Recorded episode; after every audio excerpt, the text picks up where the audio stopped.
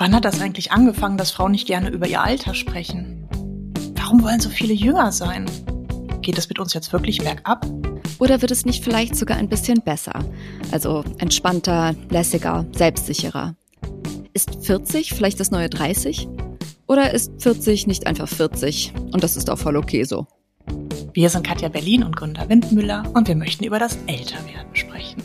Über die Erfahrung, die es mit sich bringt, die Gelassenheit, die grauen Haare und das gute Gefühl, nicht mehr jung sein zu müssen. Über Sex und Wimperntusche, Krisen, Freundschaften, Geld und alles, was sonst noch wichtig ist. Wir sprechen mit Expertinnen wie Lektorinnen, Frauenärztinnen, Autorinnen, aber wir wollen auch von euch hören, wie ihr so lebt in euren 40ern. Fix und 40, der Podcast für Frauen ab 40 und alle, die es werden wollen. Überall da, wo es Podcasts gibt.